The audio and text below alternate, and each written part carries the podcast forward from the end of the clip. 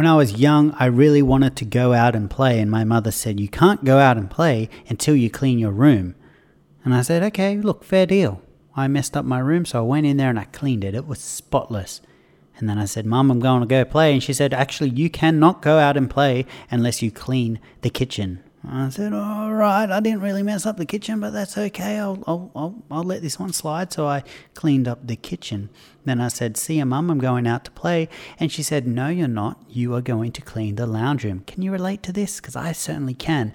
And I said, you know what? I don't even spend time in the lounge room. None of this is mine. I don't drink beer. But anyway, I cleaned the lounge room as well. And I said, but Mum, I'm going out to play. And she said, wait, wait, wait, wait, wait. Don't go out that door. You are going into the backyard and you are going to pick up all the dog poo and you're going to clean that backyard until it's spotless. And then you can go play. And I said, okay, Mum. Okay, so I did that too. Now this story makes much more sense when I tell you that my mother's name was Scott Morrison.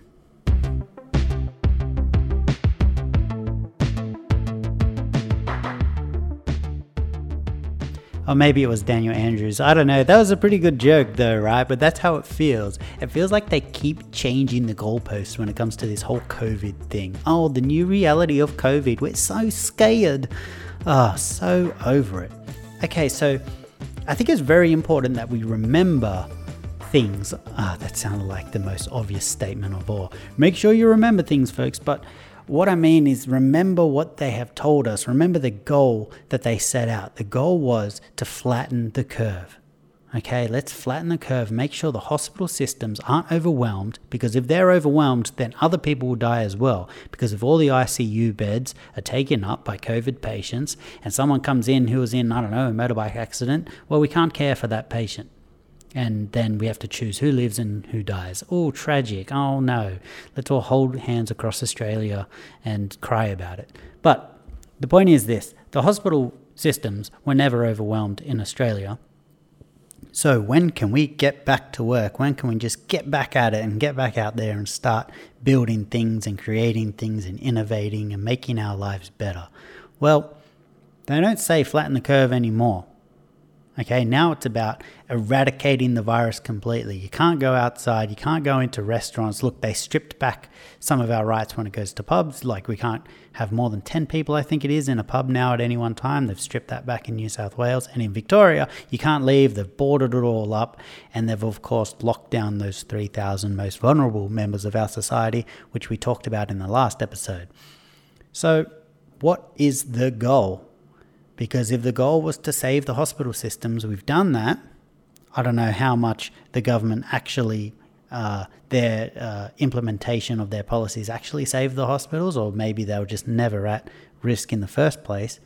But in either case, the curve is flat. So what do we do now? Can't we just get back to work? Well, no. We have to eradicate the whole virus or get a vaccine. That they're, they're our options now. That's not what they said at the start. Imagine if they said that. We need to eradicate the entire virus before you can leave your house. Uh, I don't think people would go for that. And people won't go for it because, and I've said this before, and I'm so sick of talking about this COVID stuff, but if one person comes into Australia with the virus, just one person, and we don't have an adequate amount of people who have the antibodies, we don't have herd immunity, then do we have to lock down again? It seems like that is the case because they lock down Melbourne like there's no tomorrow. I have friends who are in the uh, meat supply industry, and he has noticed that a lot of people in New South Wales are panic buying and, and filling their uh, filling their fridges and their, their um, warehouses with product because they're afraid of the next lockdown. So it's crazy. Uh, This this whole moving the goalpost thing is crazy. And at, at some point you just need to say, you know what, Mum or Dad or Scotty Morrison or, or Dan Andrews, uh, you need to get stuffed. But is is it as bleak as they say? Have you noticed that the mainstream media, the corporate-sponsored media, have now started to say, oh, cases are up. Oh, there are more cases. Oh, there was a case spike in uh, Crossroads, Liverpool. Man, there's a spike in literally every every disease in that place. Ew, so gross. Um, but look, the cases are up. Okay, well, deaths have dropped by ninety percent since April. Where are the articles that say, hey, this is really good?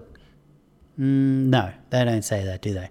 Uh, the other reason that there are increased cases is because they are now doing antibody testing as well as COVID testing. So, of course, you're going to have more cases that go up, people testing positive for either of these, but they lump them in the same statistic. And also, if you're ramping up testing everywhere, like in Melbourne, they've done thousands, hundreds of thousands of tests. Of course, you're going to get more cases. It's like, okay, uh, we have a case that there's only five people with red hair.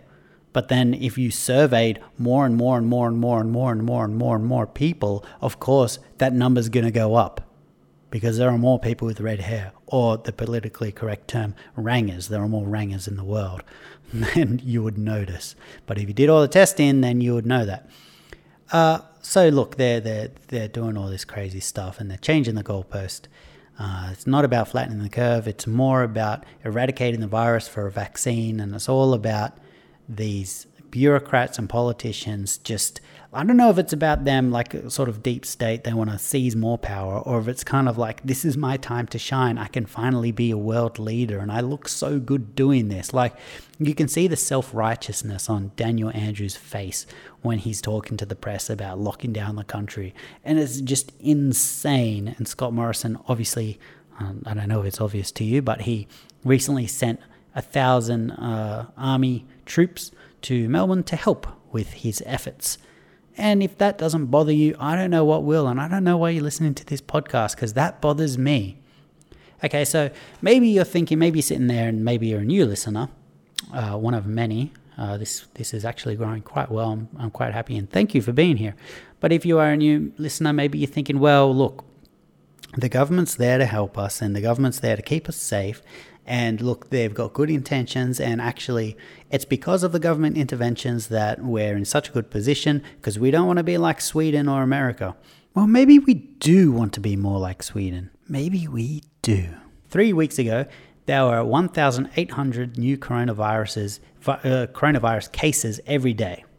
Now, that's absolutely crazy, and you'd be like, oh my goodness, they're just letting it run wild and they're going to collapse and stuff. Oh man. Well, put it this way, their hospital systems didn't collapse. They were fine. And yesterday, there were, sorry, three days ago, there were only thirty-four cases. Down from eighteen hundred. Oh, you don't hear that, do you? If you actually took the number of deaths and you superimpose that, and you can look this up, superimpose that against the number of deaths on New York City, you can see that Sweden actually flattened their curve. And New York didn't. So it's not really about the um, the amount of government intervention that will give us a better outcome. It actually does the opposite. Speaking of bad government intervention, what about in New York, how Cuomo, Cuomo, whatever the hell his name is, he signed an executive order in his great wisdom to admit COVID patients who have recovered, seemingly, into nursing homes. That sounds really, really smart. Because uh, obviously uh, COVID doesn't affect the elderly, you idiot. Okay, so he put out, and you can look this up as well, four thousand three hundred re- uh, recovering coronavirus patients into nursing homes across the Empire State. Wow. That is government intervention at its finest, right? Okay, let's, uh, I just wanted to jump ahead to that because that's just, uh, like, uh, anyway. All right, let's go back to Sweden. Uh, so down from eighteen hundred, they're down to thirty-four cases. Uh, I think they have an average of five deaths per day. Uh, and they have ten million people in the country. It's quite a small country. Uh, how many do you think, here's a question to the audience, how many do you think under the age of fifty died of COVID? Country of ten million, people under the age of fifty, how many died of COVID? Well, it's less than one hundred, seventy people. Under the age of fifty died of COVID. And look, we did a whole episode a couple of weeks back just about COVID and the stats, and there's way more in depth than this one. This is just really a rant about uh, good old Dan Andrews and Scott Morrison. But you can go back and listen to that if you want more facts and figures, and there's also an article that goes with that that you can see on political deactivist dot com, uh, which will be really, really good for you as well. Uh, but look, seventy people under the age of fifty died in a country where they had practically no lockdowns. So should you be scared? Should you really be scared? Should you be, you know, hand sanitizing yourself a thousand times a day and, and wearing masks uh, indoors and while you're doing it with your partner? Because that's what they suggest in New York. It's, it's absolutely retarded. I tried really hard not to use that word because I don't want to get cancelled because of cancel culture. But, uh, you know, whatever. It is absolutely retarded. And uh, cancel me. I don't care. We have to realize that this disease, this virus, only affects the elderly and people with comorbidities. Uh, in California, forty percent of the fatalities have come from uh, nursing homes. In Pennsylvania, it's sixty-five percent. And in Sweden, it is uh, fifty percent. So, look, just let's, can we get over it? Can we just move on with our lives? Just protect the elderly and build herd immunity. Stay at home, save lives. Stay at home, save lives. Stay at home, save lives. No matter how many times you say it, it still makes me cringe.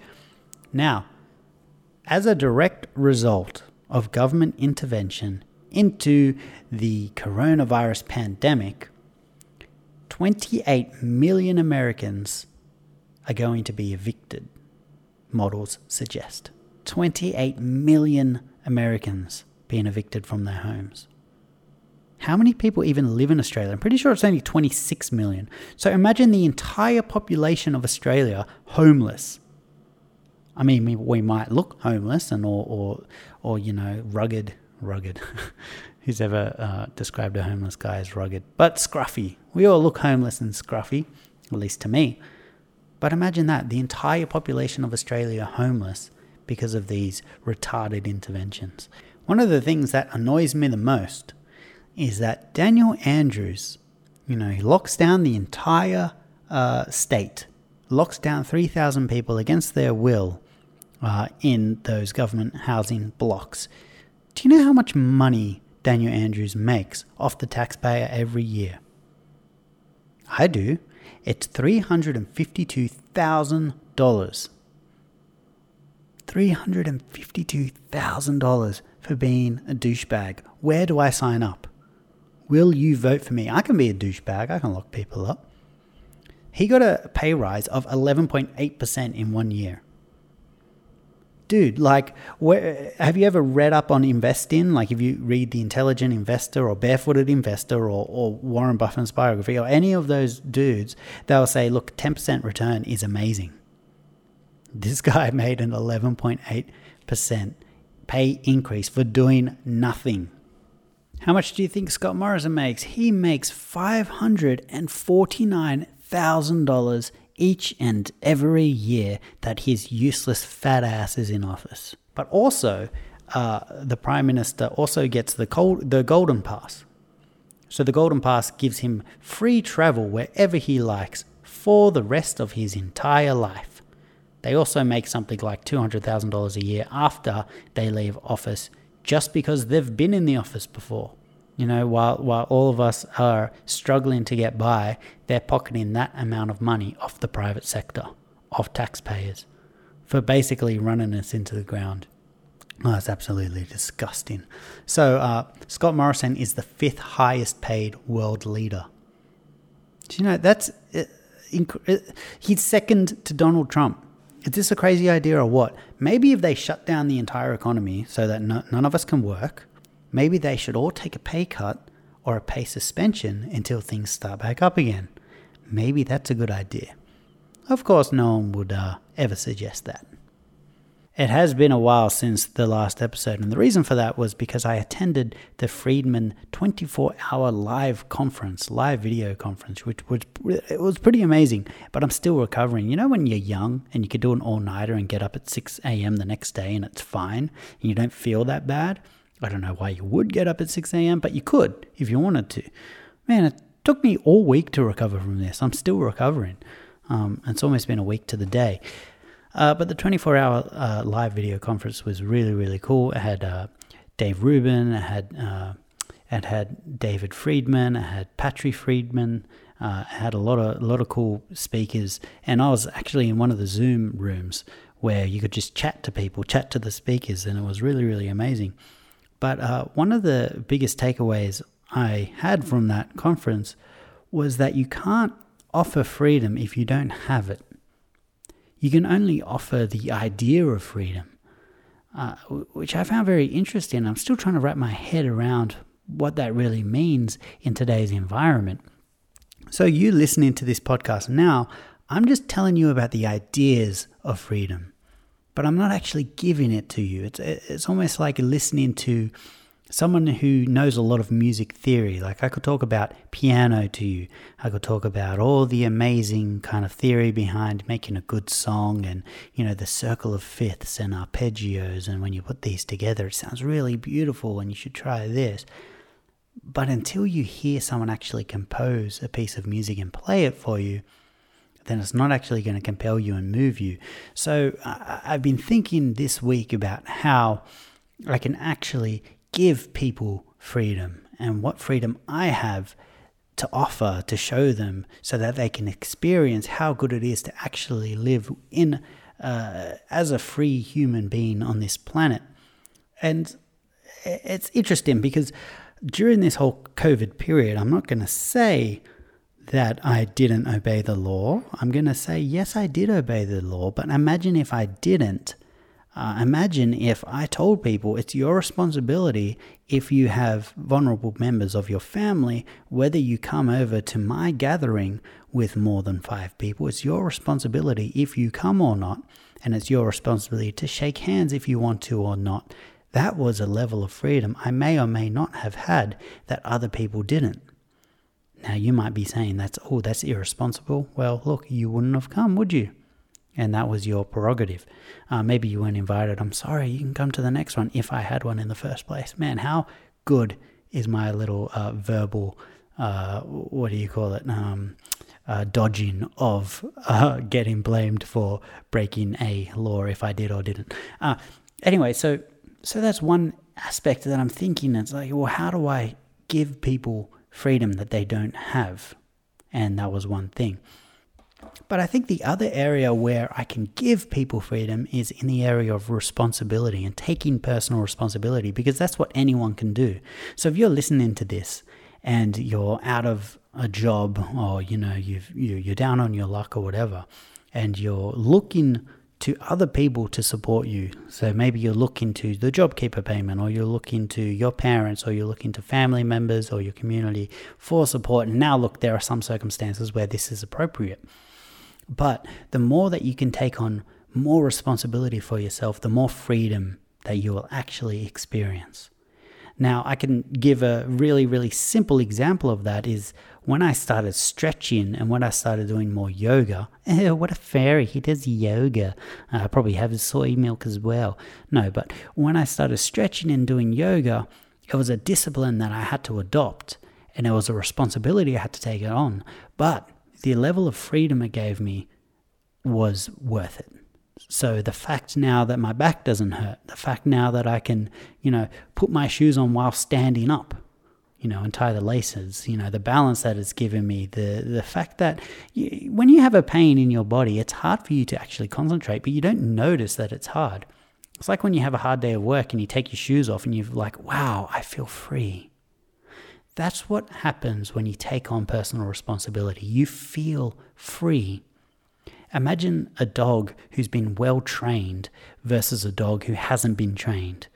Which one actually has the more freedom? The the one that's actually had the discipline behind it, rather than the rabid one who just barks and chases its tail and, and no one likes it, and it doesn't actually have a big scope of quote-unquote freedom. It's hard to talk about freedom when you're talking about animals, especially ones that have been caged. Animal rights, yay!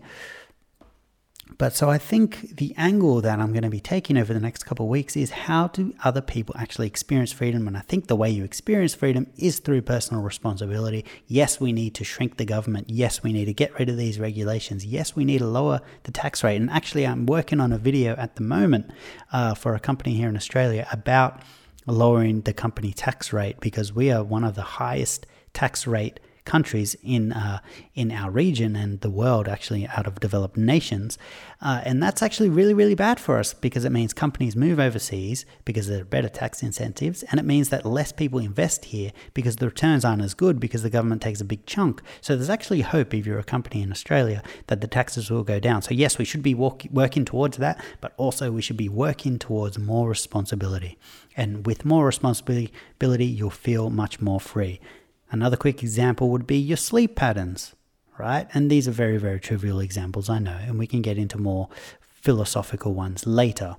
But, you know, the, the discipline of actually going to bed early and getting up early gives you the freedom to actually pursue greater projects with your life.